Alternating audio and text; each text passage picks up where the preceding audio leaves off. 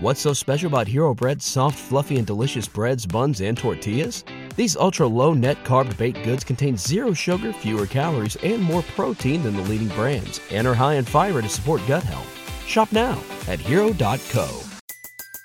Everybody in your crew identifies as either Big Mac Burger, McNuggets, or McCrispy Sandwich, but you're the filet fish Sandwich all day. That crispy fish, that savory tartar sauce, that melty cheese, that pillowy bun. Yeah, you get it every time. And if you love the filet of fish, right now you can catch two of the classics you love for just $6. Limited time only. Price and participation may vary. Cannot be combined with any other offer. Single item at regular price. Ba da ba ba ba. Week one is here. It is time to set lineups. You want rankings. We got rankings. Top 36 wide receivers and some deep sleepers coming up right now.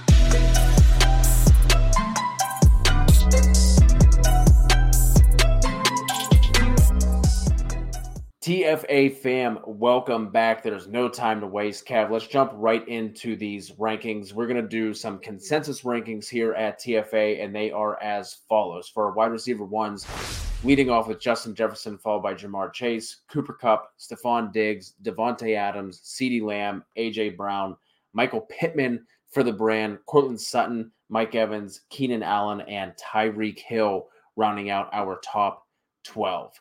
Kev, who is somebody in this wide receiver one range that you were excited about for week one? I absolutely love AJ Brown this week in this matchup against the Detroit Lions.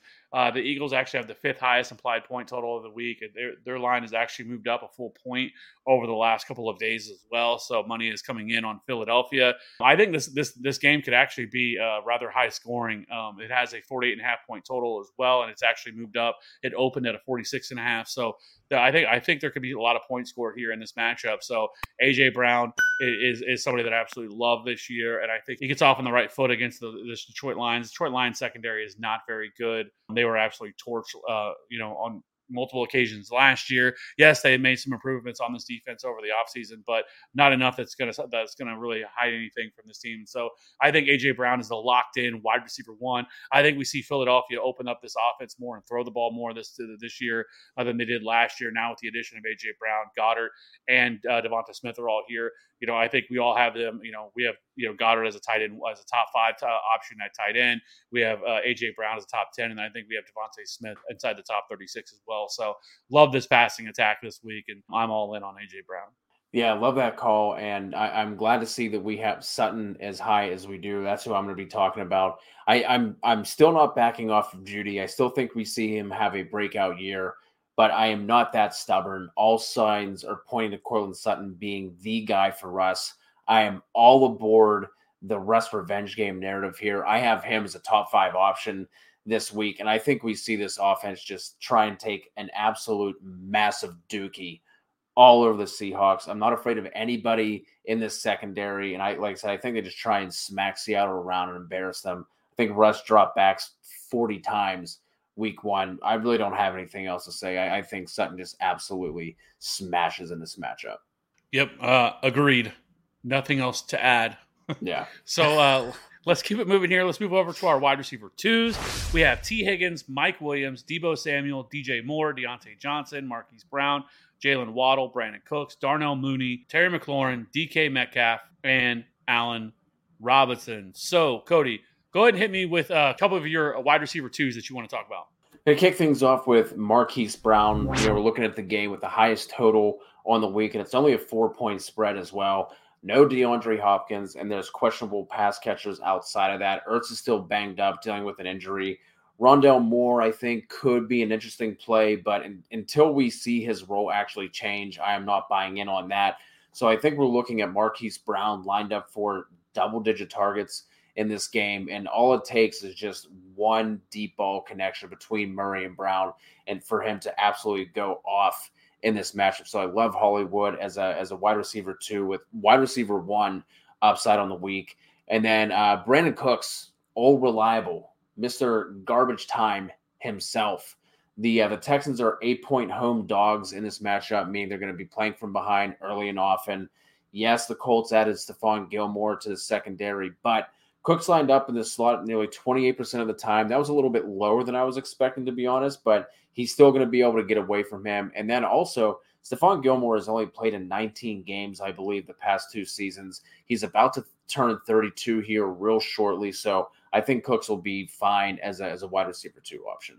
Yeah, I like both of those options. Um, I'm going to go ahead and I want to uh, talk about uh, two guys here. First one I want to talk about is Juju Smith Schuster. You know, I, I absolutely love this game. You already kind of hit on it from the other side. I'm going to hit on it from the Kansas City side. You know, the Chiefs have the highest implied point total this week at uh, almost 29 points. Juju Smith Schuster should be good to go, should be healthy. He was dealing with a little bit of a knee uh, knee issue, but he returned to practice uh, this past week as well. So there's not really a whole lot of concern there for me with Juju Smith Schuster. They were just being precautious with him. I think he is going to be the leading target uh, getter uh, of this offense, especially early on in the season. I think he's a very solid wide receiver too this week. And the other guy that I want to hit on really quickly is Mike Williams. Uh, you know, against the Raiders this week, one that that is going to be very high scoring. That actually has has the second highest total uh, of this slate or of this weekend. You know, we saw him last year. He struggled in their first matchup, didn't get a whole lot of opportunities, only targeted four times last year against the Raiders in week four. However, the final week of the season, he went off for 17 targets, nine catches, 119 yards and a touchdown. Um, we saw him last year, especially early on in the season, really go off. And then he kind of uh, suffered a little bit of an injury. Then he slowed down for a while until he picked things back up. Uh, I think this is a smash matchup for Mike Williams. I think this is going to be a very high scoring game between these two teams in the AFC West. Uh, you know, we know th- these games are going to be shootouts every single time in the AFC West. Uh, we're going to want you know to play all the dudes from the AFC West whenever they're playing each other. And so I absolutely love Mike Williams. I actually have him ranked ahead of Keenan Allen. I know we have Keenan Allen because this is ranked ahead of him, but I have Mike Williams ranked ahead of both of them or ahead of him. He is my guy this week and the guy that I think is going to be the guy to own in Los Angeles this year. So uh, give me all of the Mike Williams. Let's go over and jump over to our wide receiver threes to wrap this thing up. We have Juju Smith Schuster, Jerry Jeudy, Michael Thomas, Gabriel Davis, Rashod Bateman, Amari Cooper, Elijah Moore, Amon-Ra St. Brown, Allen Lazard, Adam Thielen, Christian Kirk, DeVonta Smith. Cody, hit me with some of those wide receiver three goodness. I only got one guy here because uh, I saw the show sheet and I agree with you on the two that you have. So I'm just going to throw one name out here, and that is Sir Elijah Moore, the Jets of New York. So it looks like we're going to be getting Joe Flacco week one, and while that doesn't, you know, d- doesn't make you feel good, there were reports coming out that you know after Wilson got hurt that the offense was actually looking better and functioning better with Flacco at the helm. Now, whether or not that holds up, whether or not that's true, we'll find out. But Moore is set up to be the wide receiver one in this offense. I think he takes another step forward. We saw him have that tremendous stretch uh, last season before he got hurt, where three of his last five games, he was a top 10 option. He had 20 plus PPR points in three of those five games as well. They're going to be playing from behind, going up against the the Ravens. And although the Ravens, you know, made made some significant additions to that secondary, I think they're going to be able to move Elijah Moore around a little bit more with Garrett Wilson and Corey Davis in there. I don't think they're going to be able to do anything on the ground. So I think Elijah Moore gets targeted early and often. And we we saw Elijah Moore do this with with multiple quarterbacks last year as well. So I'm not I'm not put off by Flacco starting whatsoever. So for me, uh, two guys I want to hit on here really quickly is Allen Lazard. Great matchup this week against Minnesota. Another game that likely gonna, there's going to be a lot of shootout potential here between these two teams, the Packers and the Vikings. You know, I, I think these are two teams that want to get out to a good start. You know, who knows? I mean, it's possible we could see a Packers team like we did last year at the first, you know, when they laid a complete dud last year against the Saints and got absolutely throttled. But um, I'm not expecting it. The, the Minnesota defense is not very good. Uh, their, their secondary is terrible. They allowed the most fantasy points last year to wide receivers. You know, I, honestly, I think it's going to take a little bit of time for Aaron Rodgers to really trust some of these other pass catchers here in this offense. So I think Allen Lazard early is going to eat. And so, you know, I have him as a top 36 wide receiver. We, as a consensus group, we have him as a top 36 wide receiver this week. So Great matchup for him. And then lastly, I want to hit on Kadarius Toney here in this matchup against the Tennessee Titans. Last year, the Tennessee Titans were good against the run, not very good against the pass last year. Again, I don't think this defense is going to be all that great this year. They also lost a big blow and losing Harold Landry to a torn ACL, so he's gone for the year. That's going to be a big blow to this defense. And so I like Kadarius Toney, something that I talked about all offseason as, as kind of that sleeper option. And so I think he is going to be the wide receiver one in this offense. He's he's back healthy, uh, you know, and practicing. And so um, you know, I think they get off to a good start here, and I think this is going to be a game they're going to have to throw the ball a little bit. And I think Kadarius Toney is going to be the guy who's going to probably lead this team in targets uh, week one. So I like him a lot as a flex option this week. And so you know, uh, depending on which other matchups might be, I, I, think he's somebody you can play with confidence this week. So uh, Cody, how about you give me uh, one sleeper wide receiver, somebody that you think that's uh, you know not necessarily sleeper, but somebody outside of your top thirty six that you can that you think that could be kind of a dark horse play uh, for this week. Yeah, I'm going uh, deep down the ranks on this one. I'm going to go with Jahan Dotson. Obviously, with this matchup going up against Jacksonville, there's nothing in that secondary that that scares you off whatsoever. And we've heard just fantastic reports about Dotson all training camp long.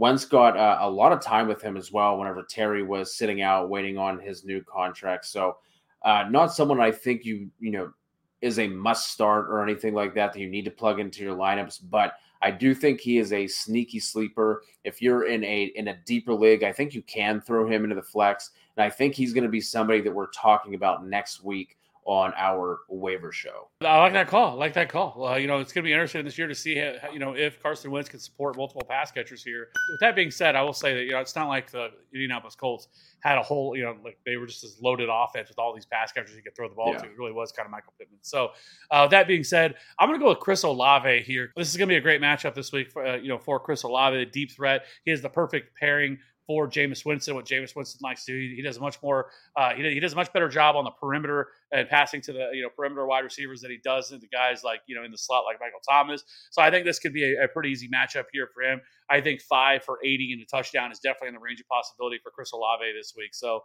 again, another guy you probably drafted late. You know, if you have a couple flex spots, you know, open, he's somebody that I definitely want to be putting in there. And remember, at what you know in PPR formats, we want to start wide receivers in our flex spots. It is a much more optimal approach. You, you don't really want to start running back there. Now, of course, if you know if you draft a three stud running backs, of course, you're gonna have to do what you have to do. But the, the most optimal flex option is usually always at wide receiver, you know, in a given week. So uh, be sure to set your lineups correctly. And also, one more fantasy tip do not start anybody in your flex that plays, you know, in the in the Thursday night game. Optimally, we want to start something that's like your Monday night game or something like that into your flex. Do not start a Thursday night player into your flex because it really restricts what you can do, you know, uh, in, in, terms of especially moving forward. Week one, I don't think is as big of a deal because it's not like we're going to get these late breaking news of something crazy to happen. But as the season progresses and we get injuries and everything else happens, uh, you know, then I think it becomes much more of an optimal approach to make sure you don't do that. So that being said, be sure to hit that like subscribe button for future content. I really appreciate everybody checking out. You know, we, we will be going live every single Wednesday of the season for uh, you know your, all your start sit questions. So be sure to jump into that, as well as you can find us every Sunday morning at 10 a.m. Uh, Central Time. We'll be jumping on there and doing uh, a game day show. We'll answer all that. Then we'll go live again Sunday night for waivers. So be sure to lock it in here. I appreciate all the support we've gotten so far. We'll see you on the next one. Bye.